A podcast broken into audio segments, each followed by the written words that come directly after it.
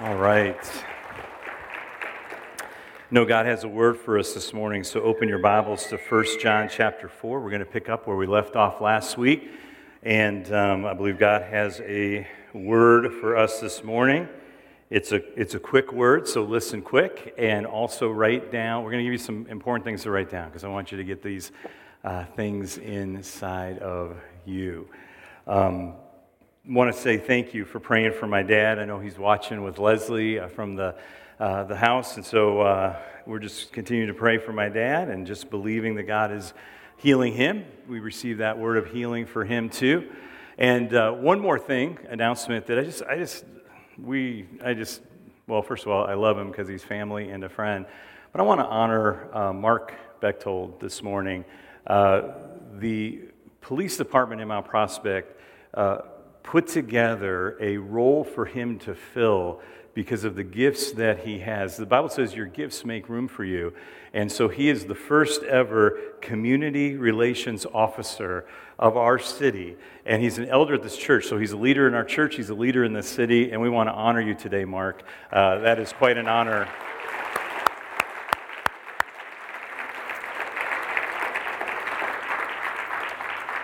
I believe that God is using us in the community. God's using you wherever you go to be that light, to be that lighthouse. A.W. Tozer wrote, What comes to our minds when we think about God is the most important thing about us. What comes to your mind when you think about God is the most important thing about us. Last week we talked about God's love for us. That, yes, we're to love Him, great commandment. We love Him with all our heart, mind, soul, and strength, but that's not actually where it starts. It actually starts even earlier in 1 John 4 19, where it says that we love Him because He first loved us. That we've got to take hold of that love that God has for us, that truth that God has, that God loved us first and God loves us best. The problem is, is that most people in the world, and I believe even believers today, don't believe that. I think that a lot of times people equate our heavenly father with our earthly father. And maybe your earthly father was angry. Maybe he was absent. He wasn't even around. Maybe he was there, but, but he really wasn't there. In fact, you kind of wished he'd get angry because he didn't even pay attention to you. And, and so you, you have this idea of, of God that, that may be like an earthly father, and what comes to our minds when we think about God is the most important thing about it. So we really need to begin to think God, of God not as a human dad, but as our heavenly father who isn't mad at us. Because I believe most people believe God's mad at me. It was funny, I, I put on Facebook this week, God's not mad at you. Got a lot of likes. But I had pastor friends message me and say, You can't say that. You don't know that. But I do know that. I know that from His Word, that He loved us first, that for God loved us first. See, when you think God's mad at you, it's, it's going to be trouble. Think of the children of Israel. They thought, you know, they, they, they would say this, it happened over and over again. Why did you bring us out here to die? Do you hate us, God? Like, is that your plan? And so they would complain and they, they didn't think God was good. They didn't think God loved them. And you know what it led to? It led to rebellion. It led to them being distanced from God. And they ended up turning their backs on God because they, they didn't think God was good. They were believing the lies of the enemy who comes to steal, kill, and destroy, by the way, but they were believing the lies of the enemy. Write this down. Believing God hates you leads you to all kinds of trouble in your life. That's what the Israelites, God, did you hate us to bring us out here? When you think about that, that, that, that you know, hating God or believing God hates you leads to all kinds of trouble in your life, I, I wonder, like, how could they even think that, right? God delivered them from slavery. God had blessed them. God had provided for them. There was miracle after miracle and yet they go back to complaining again and again. And when you don't think God is good, when you don't think He loves you, you're just going to get in trouble. Not because God's mad at you, God still loves you, He's still pursuing you. It's just that you're living as though God doesn't exist or that He doesn't like you. And so write this down. Don't turn your back on God. Don't turn your back on God. No matter how you feel, what you're going through, don't turn your back on God. He loves you. God has to get super definite with the children of Israel. And he does it in Deuteronomy 28 when they talk about the blessings and the cursings. And it says in Deuteronomy 28, verse 2 And all these blessings shall come upon you and overtake you if you obey the voice of the Lord your God. God says, I want to bless you. I really want to bless you abundantly. That's my heart for you. God's word over and over and over again says, Follow me, obey me, and I will bless you. Write these four things down. God doesn't curse, He blesses. Blessings follow obedience. Disobedience brings consequences. God always has your best interest in mind. What did it say in that verse we read? That His blessings, when we follow Him, when we obey Him, will chase us down. We experience the curse when we sin because there's consequences to sin. It's your choice. Believe and follow God, and there will be blessing. Disobey God, thinks he, hate, think, thinks he hates you, just whatever you do. It's like you're going to get the consequences of your sin in this fallen world because there are curses that follow. It's your choice. God wants to bless you. In this passage, he says, I want to bless you to a thousand generations. That's abundant blessing. God says, I want to do that. So it's your choice. God is inviting you into a relationship with Him, a relationship where He wants to bless you, where He wants to be with you. So don't blame God and fight Him, run with Him. Attack the wrong thinking that God doesn't love you, that God is mad at you. We've got to get a, a, control in that. It's vital that we change the way we think about God because what we think about God is the most important thing about us. And so it says in Corinthians chapter 10 verse 5 being uh, bringing every thought into captivity to the obedience of Christ. Bring every thought into captivity to the obedience of Christ that what I think has to line up with what God says. And God says in his word that I loved you first that I am good, that my love never fails, that I'm faithful. And I've got to get my mind in line with God's word. It says in Proverbs 23 7, For as he thinks in his heart, so is he. Replace those thoughts that God's mad at me or God doesn't love me with the thoughts that, yes, God does love me and he's pursuing me. It's so important that we do this. And so, what does God's word say about you? I really want you to write this down. This is what God's word says about you. God's word says you are chosen, you are loved, you are chosen, you are holy. That when we are in Christ, we are loved, chosen, and holy. He says that in his word, right? 1 John 4 19. We love him because he first loved us. He loved us first. He chose us. 1 Peter chapter 2 verse 9 says, "But you are a chosen generation, a royal priesthood, a holy nation, his own special people that you may proclaim his praises, the praises of him who called you out of darkness into his marvelous light." God chooses you are a chosen generation. You are holy because you belong to him. Never forget um, Luke uh, you see Pastor Luke up here as he just gave a testimony, so bold, so strong. And let me tell you a story when he was a little boy. He was probably in between grade school and junior high, those kind of years. And he was struggling. He, he, he, he didn't have that self confidence. He was wondering where he fit in. And I could, I could tell one day as we were sitting at the kitchen table that he was really down, that it, it was a heavy day for him. And so we were talking, and we were talking about friends and what friends were letting him into the groups and which ones weren't. It just, I just could tell he was really down. And so what we do in our kitchen, uh, we would keep the class pictures on a bulletin board. You know, those class pictures got everybody in the class and the teacher and the principal. We'd keep it there so if we talked about somebody, we could pull it down to see who we're talking about. And so we had that in all of all the kids. And so I brought it down and I, I started looking at the, all the pictures there. And, and uh, so I started pointing at some of, some of his little buddies. I said, Oh, you know, he's really smart, isn't he? He said, Yeah, Dad, he's the smartest kid in class. This, this, this guy's really good at basketball, right? Yeah, he's the best on the team. This one plays the guitar right? Yeah, he, he's really good, Dad.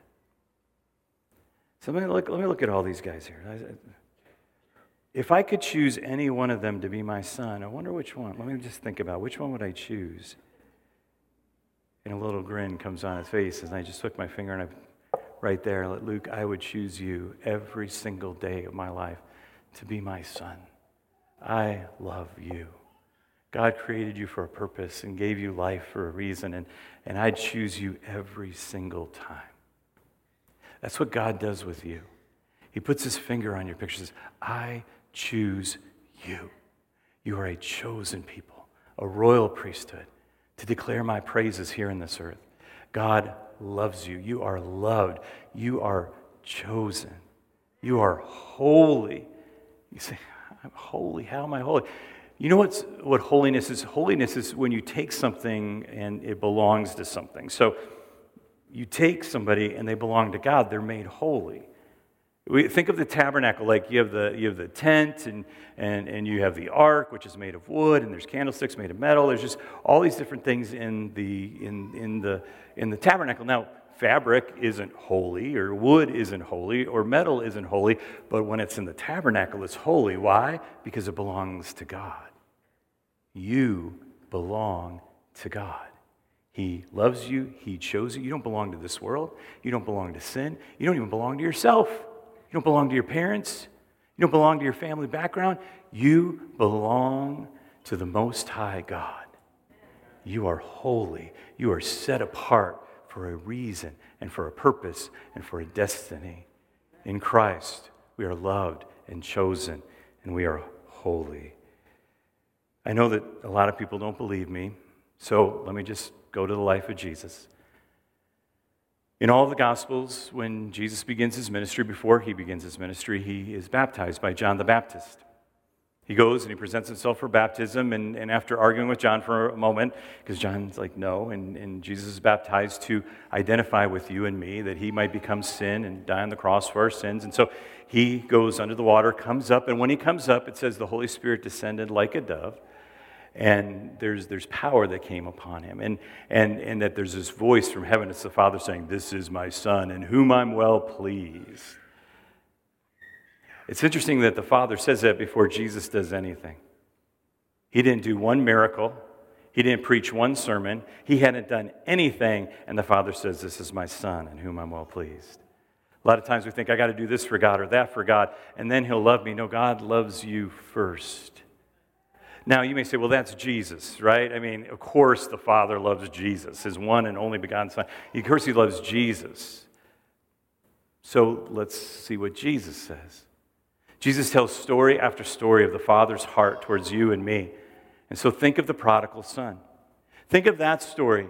The son that goes away selfishly, destroys his entire life, wastes and squanders everything realizes he has no hope or no future except to go home to the dad and then say, Dad, I don't even want to be your son. I'll just be your slave. Just give me something to eat. I don't need anything back. Just, just, I just, just, I'm just coming home. And, and if you beat me or, or just put me away, whatever, but I just, I'm coming home. And what's interesting is when that son comes home, the father runs after him. The father comes after him. The Father embraces the Son. He restores the Son. He celebrates the Son who had completely messed up all of their lives. He says, No, come home. All I want is to be with you. That's all I ever wanted. I just wanted you to come home. I just wanted you to have a meal with me. I just want a relationship. It's so hard to understand that crazy, we sing reckless kind of love because it's not found in this world. I, I, just I want you to realize just how much God loves you. I can't get away from this. It's been a couple weeks, but I can't get away from it. And what I, like I told you last week, you go back and listen, but don't try to earn this love because you won't and you can't. And don't make anybody else do it either. You can't earn this love, and don't let the devil tell you that God doesn't love you. The devil steals, kills, and destroys. Jesus says, I've come to give you life to the full, abundant, rich, satisfying. I've come to bless you. I had the privilege of, of meeting Oliver Alvarado. Is he here today? He's, Edgar and Samantha are here with Oliver. Edgar's with him now, I guess, out there. And um, that is a good looking kid. And so we went over to the house, and, and uh, it was just neat to see the baby. I can't tell you how much Edgar and Samantha love baby Oliver. Like they're just beaming. I don't think they even wanted to let us hold him. They're just like, oh, they just love him so much, smiling. And, um, and uh, that kid has done nothing but mess up their lives, right? I mean, they had a nice, comfortable life, and then here comes this kid. Leslie's holding uh, baby Oliver, and she must have squeezed him too tight because he pooped his pants bad. It was a, you know, just like you, we all heard it and looked at each other, and like. Um, Leslie has that effect on men. But um, no, she, she's holding the baby. I'm just She's not, I'm, in, I'm in so much trouble when we get home. Um, I know you're watching. I'm so sorry. Um, but you know, when, that, when the baby pooped his pants, they didn't even care. They just like, oh, that's okay. We'll change him. It's just like, I don't even care if you poop your pants. I just love you. You know, just like, and I'm like, and I, I, go back and remember what it was like to hold that baby that in your hands. You're just like, I just love you. There's, there's no reason. You have completely messed up my life, and I love you so much. I, I give my life for you. Just, you just that, that love that flows. That's the heart of God to you. That we are loved that much. How do we respond? Three things, just quickly, because it's time to go. Three things, write them down. Be thankful, be obedient, and draw near. Being thankful is important because it puts us in the right mindset. Remember, we need to take every thought and make it cap- er, take it into captivity and make it obedient to Christ, obedient to the word. So be thankful because it sets our minds right. Because what happened with the children of Israel, they complained. They complained about everything. And by complaining about everything, they thought God didn't love them anymore. But when I'm thankful, I realize as we sang today, I, like I said, I was just overwhelmed as we we're singing the goodness of God because, like, God, you are so good. There are, this is a hard time in life. I get it. But you know what, God? You've been so faithful. You've been so good, so loving. You hold me in the palm of your hand. So be thankful. Don't complain. It puts you in the right mindset. Be obedient. Why? Because that's when the blessings chase you down. Be obedient. That's what he says in Deuteronomy 28. Eh, I'm, you're gonna, I'm going to bless you to a thousand generations. You just follow me, you just obey me. And I believe we'll see the goodness of God. Do you realize that your life, that the church, the Christian, we're supposed to be a picture of God's goodness to this world.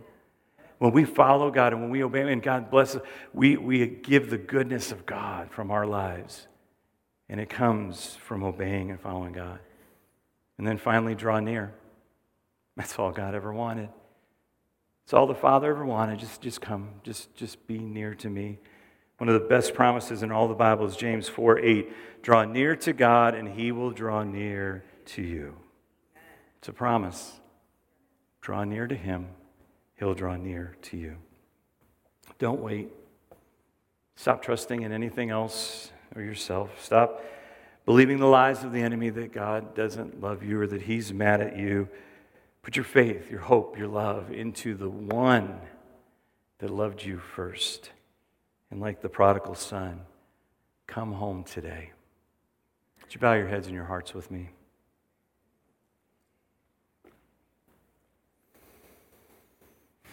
Before we share a meal together, I want us to share a meal with Jesus. I'm going to ask you just to come to him and respond to his love. There are no hoops to jump through, there's just repentance. And repentance literally means turning around. That I'm going in one direction and I turn in another.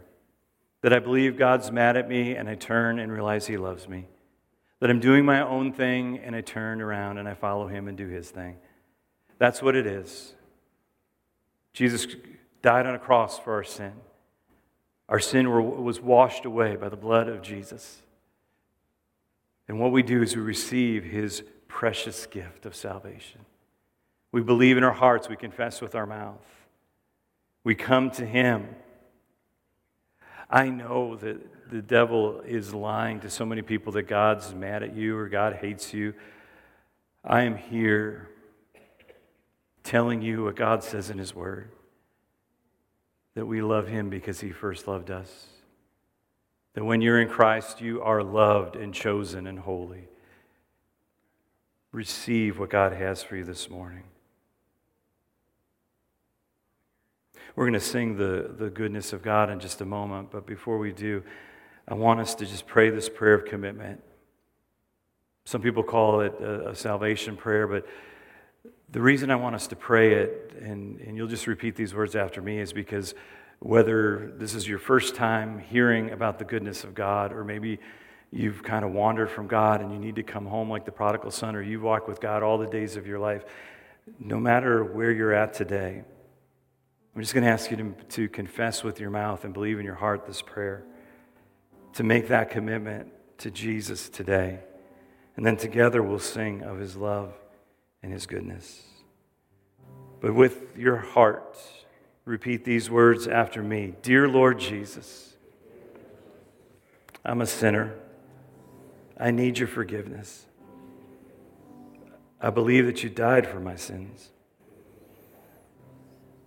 I want to turn from my sin. I want to invite you to come into my heart and life. I want to trust and follow you as my Lord and Savior.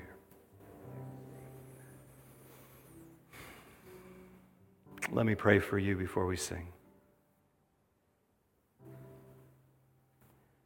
God, thank you for your word. Thank you for your goodness, your love. You even say in your word it's going to chase us down. Thank you, God, for reminding us.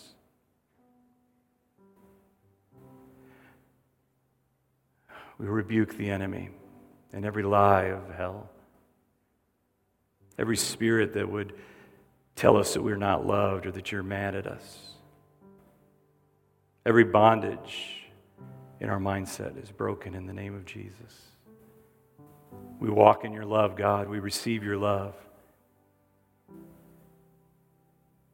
You knock on the door of our heart, and we open that door and let you in today.